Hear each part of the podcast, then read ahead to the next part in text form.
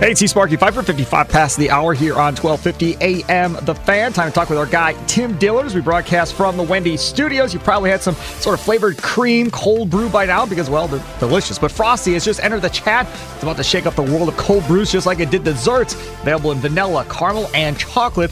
Wendy's new Frosty Cream Cold Brew is a morning maker. Puts other post-lunch pick-me-ups down and down bad. Try Frosty Cream Cold Brew today at a participating Wendy's. Tim Dillard, you can follow him on Twitter at Dim Tillard, part of the Brewers Unfiltered podcast with Sophia Minnaert and Adam McCalvy. Tim, what's on this week's edition? We're sitting down with a one CC Sabathia Oh. uh, tomorrow. So I think we're going to have a little bit of a delayed uh, release of the next episode. But yeah, he's being uh, honored at uh, American Family Field, and we sat. We're going to sit down with him tomorrow. I think early in the morning, and just you know talk about him. Which I mean, he's awesome, great teammate, exceptional player, uh, and just a big name in this game. And and he's he's something special.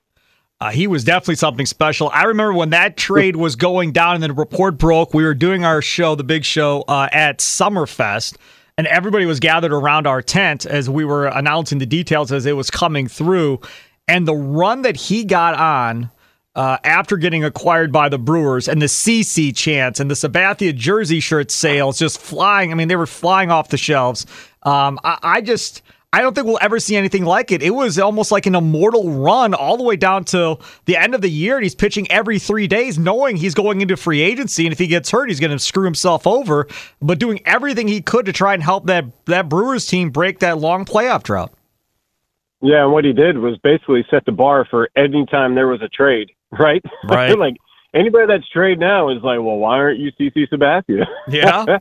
uh, and yeah, you know, and rightfully so. Like he, what he did was exceptional, and humans just, you know, they don't do that anyway, but much less going to a new team. So um, it's going to be pretty amazing just to kind of hear him and his perspective and what he went through. And um, what I always remember in, in uh, w- is, is just kind of when he came in, he was immediately like, "We're going to do this."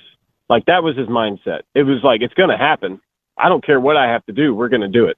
Um, and that self-sacrifice is, is, you know, maybe you don't see that all the time in baseball. And um, it was refreshing and cool. And he was willing to reach out and talk to everybody, even a guy that was like me, who uh, this is pre-beard, right? I didn't have a beard. I was young buck.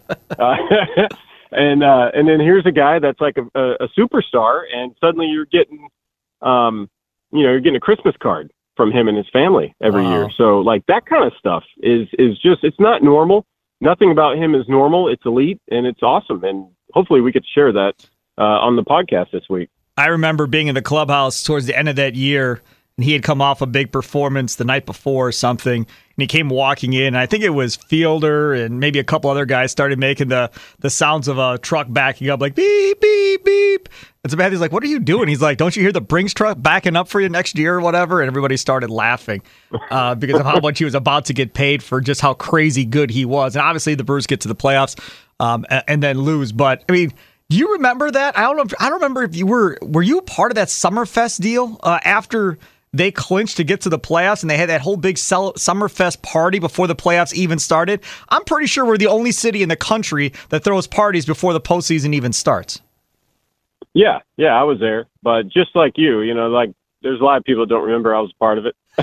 Well, there were so many people. Like I, re- we did our show there, and they brought back Yount. I remember wasn't Yount on Sveum's bench that year? I want to say. Um, so Yount was there, and yeah, I just thought the whole thing was nuts as it was. I was like, we're throwing a party. They haven't even played a playoff game yet, but it was such a big deal, and everybody wanted to celebrate and party, and that, that and then Ned getting fired towards the end of that year too for Dale. That that whole thing was crazy.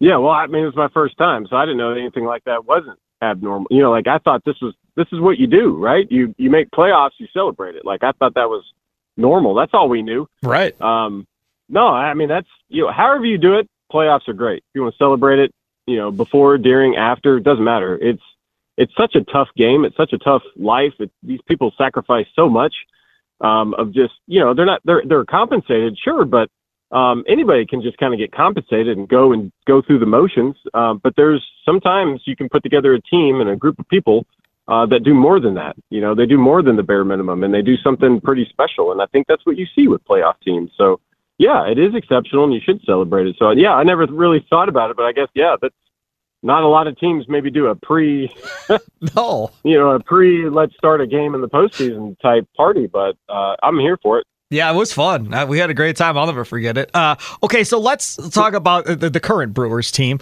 uh, and live in the present a little bit. Uh, against the Dodgers, I think Wade Miley put it perfectly. The, the, the, ball had a GPS on it. It was just finding its way wherever it could. Uh, and luck was kind of against the Brewers. And the exact kind, opposite thing kind of happened uh, against the Rangers. Now they get that sweep and get ready for Minnesota. Uh, and the Brewers, uh, you know, I'm not going to say it was a much needed sweep or anything like that, but coming off that Dodgers series, it's nice to come back, regain those three games you just lost, uh, and the record, I guess, and, and getting ready to take on the Twins now. Yeah, we'll back up a little bit too. They're six and three. They swept the White Sox before right. that, and anytime you get a sweep, it doesn't matter who you're facing. You get a sweep, that's just that just shows like, hey, we made adjustments throughout the the series because you know the pitchers that are up and you know that are going to throw are making adjustments. The defense is making adjustments. The hitters, and for you to get a sweep of a major league team is a big deal. So they sweep the White Sox and then L.A. I don't think the Brewers really did anything different. I thought the pitching was good, uh, and they were hitting the ball hard. They were hitting the ball pretty much where they've been hitting the ball all year, except there was a Dodger standing there. And then when the Dodgers were up at the plate, they were just hitting the ball where nobody was. Adrian Houser's game in particular, I was ready to rip the chair out from under me and chunk it into the stands from the press box because I was just like, how are we in, I don't know what it is, August? And we just still don't have anybody playing uh, where they should be for Adrian Houser. And I've seen this over and over again. I just, you know, for whatever reason, that was very, I was very passionate uh, just because there was so many ground ball base hits that were costly. And so a bunch of paper cuts ended up and the Brewers lost. And so then you fast forward, you're like, all right, well, here come the Rangers and they play some good games. And then here comes Adrian Houser again. I'm thinking, please let them make an adjustment. And they did. They were playing in a little bit different arrangement. Uh, and the balls that were hit were going at somebody. And to me, that was the only difference. I was actually talking to a Brewers person. I don't want to say who it was, but you know, somebody was like, you know, what what do we do after the Dodgers series? I was like, we need to leave town. Like the, you need to leave town. You hit the reset button, but at the same time, you don't do anything different. The Brewers hit the ball very well. It was just right at somebody. So what do they do? They do the exact same thing, except it's no one standing there in Texas. So Arlington uh, were didn't have the people in the right spots, and that's all it was. And the Brewers are playing some good baseball. Um, they just ran into some good defense in LA. I want to rewind to what you said about defensively behind Houser. What do you mean as far as not lining up maybe properly behind Houser? Well, I so if you're shifting small shifts, it doesn't have to be a big shift. And I know they have restrictions this year. You have to have two guys on either side of second base. I right. get all that. Yep. And I think that's helped him, and I think it'll continue to help him uh, because the huge, crazy shifts, I never thought really did much for him. Uh, but he should probably have about 15 to 20 double plays on the season. He should be leading all of baseball and balls, you know, on the ground, grounding into double plays as a pitcher. And um, it's just not there. You know, I think he has seven or eight maybe, and it should be way more than that because he's gotten ground ball after ground ball after ground ball that should be a double play after giving up, you know, a little dinker single, um, and the way everyone's positioned. And to me, it goes back to I don't know why they're shifting him like they would shift Burnes or shift Woodruff or shift Miley. You got to shift him very special just because he needs his double play. That's part of his game. And as soon as they realize that, and he's going to get double plays through the roof, uh, he'll start pitching nine inning shutouts like that kind of stuff. Maybe not shutout. I mean, he'll give up occasional run, but that's how he's one or two pitches away, one or two ground balls away from doing something pretty special. Like if Houser was on the Dodgers and the way they align their guys defensively according to their pitcher, um, his his numbers would be outstanding. That's what I see. I could be way wrong. I've been wrong a lot. I just talked to my wife. She says I'm wrong a lot. And, you know, but that's how I feel. That's what I see. My experience has told me that. And I'm just kind of waiting around for someone else to kind of see it um, and and push that forward. So, average person, average Brewer fan listening to this interview right now is going, "Dude, just go talk to Counsell. You're with the team. Just go tell Counsell what what do you think he should do." That that's the obvious response from a Brewer fan, I think. Well, that's just an opinion, right? And then there's tons of Twitter accounts and, and Facebook and all. You're that not them. Of, uh, of of opinions on what the Brewers should do, or the Reds, or the Pirates, or the Yankees. Like they're everyone's allowed to their opinion. That's just mine personally. And I see that just because I was a similar type pitcher. I was a sinker guy and I got ground balls. And when we shifted a ton, it didn't help me. And I came up, you know, I would come into a game after a, a Josh Hader.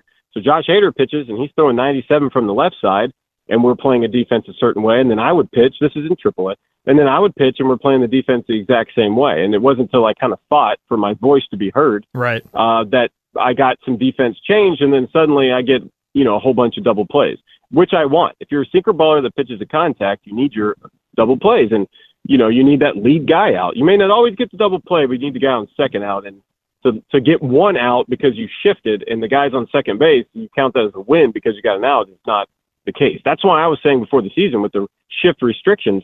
Um, I got this guy doing something pretty amazing, and I think we're starting to see it. I think, for whatever reason, I think they're starting to play a little bit different. It would have went way better in Texas, even though it went phenomenal.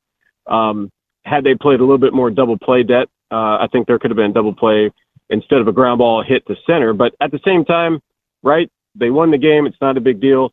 Uh, but everybody has an opinion, and that's just mine because I feel, you know, whatever. I feel emotionally attached to it because I can kind of see that that's the pitcher I wanted to be, and at one point I was, and needed a little bit of help. That's such good stuff. Not going to find this anywhere else. Uh, maybe Brewers Unfiltered, of course, because he's on that too. Uh, and of course, the Bally Sports Wisconsin broadcast. I just love doing these interviews every week. That's just so fascinating to me. Tim Dillard, follow him on Twitter uh, at Dim Tillard. I have one last one for you because I, I, know we've already talked for quite a bit. Uh, what about? Oh, my bad. What, what about? No, it's not your bad. What about Uribe? Kind of getting thrown into the fire, I feel, a little bit from Counsell. And I don't feel like this is something Counsell normally does with young guys, but it, it feels like he's kind of putting Uribe in as one of those key cogs at the end of ball games right now.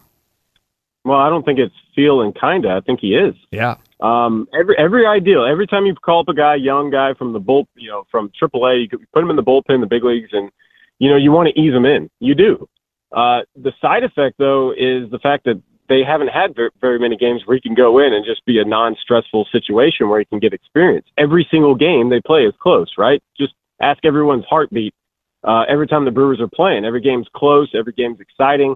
So you don't have a really uh, a grace period there where you can put him in these blowouts. He just hasn't had but maybe one. So then you start putting him in these very critical roles. Hey, we're down two, we're down one, we're tied, we're up one. You know, here's the sixth inning, here's the eighth inning, here's the ninth inning, the tenth suddenly you're looking at a kid that hasn't been here, but you know he's probably pitched in what 20 games or less, and he's been he's got more experience than a couple of people that maybe have been in the big leagues for like two years. I'm not saying specifically Brewers, but there's been times I, w- I was in the big leagues for a long time and had a lot of different outings, and I wasn't in any kind of high leverage like that. Of course, I didn't have a hundred mile an hour fastball or slider, but this is what we're seeing. We're seeing a just a crash course in experience to where they bring him in to face one hitter, and he dominates him. Right? He comes in and has pitched multiple innings, dominates. Uh, pitch in the tenth, pitch when nothing goes your way. That's what we saw. Uh, can't get a ball to go at anybody. How do you deal with that? How do you bounce back? So I just I said on air the other day, uh, a few few uh, maybe three three days ago, uh, just talking about applauding Counsell and Hook for how they've like handled him. They could have just said, you know what, we were not going to put him out there in that situation because he's not ready yet. But instead, giving him the opportunity to succeed, and he has. Uh, and at every corner, I know he had a bad, you know, an unfortunate game the other day. It didn't go his way. And what did they do? They throw him right back out there the next day. That's what good managers do. That's what good teams do. And what they've done with the Uribe uh, needs to be studied in, in baseball school. Yeah, I, I think you're 100% right because that dude is going to be unbelievably uh, oh, yeah. good because of the stuff that he has, just the God given talent that he has. And when he harnesses it and is able to throw it more consistently, he's going to be unbelievable. Yeah, it's once you have that kind of ability, then it's about experience and figuring out what to do in certain situations. Like you may be able to do everything on the mound, but there's stuff that goes on that's not on the mound. You know, how do you hold runners? What do you do in the ninth inning that you don't do in the sixth inning? And what do you do in the tenth inning when you got the ghost runner on second? There's a lot of different factors that go into just stuff. You can have great stuff uh, and get beat because other teams are outplaying you because there's other things that go on than just stuff on the mound. So that's what he's already gotten a crash course in. And you want to see how a guy responds? Well, this is how you respond. You come up every day thinking, I'm going to be the first guy up and that's what I see in Abner Uribe. He is Tim Dillard. Check him out. Brewers Unfiltered. Him, Sophia Minnaert, Adam McCalvy. Each and every week, they'll have CC Sabathia on later this week. You can download that over at uh, brewers.com. Also on the Odyssey app. Uh, and of course, every week we have Tim Dillard on. He's brought to you by Fourth Base Restaurant. Check him out online at thefourthbase.com. Known as a steakhouse and seafood restaurant. As they put it, they offer a la carte menu style that allows uh, the customers to customize each dish and entree the method it's prepared, seasoned, and what sides it comes with. Offer a large deli case for customers to view and see the food available each day for order. The food is delicious. 5117 West National Avenue, just steps away from American Family Field. And I know Tim goes there all the time. It's good stuff. Thefourthbase.com. Make sure to check it out. Tim, we'll talk again next week. Yeah, and I'm not sure I was supposed to share the whole thing about CC Sabathia, so let's keep it under wraps between us until uh, until we announce. Sounds good. Take care. There he is, Tim Dillard. Have a good one. Thanks, Parky.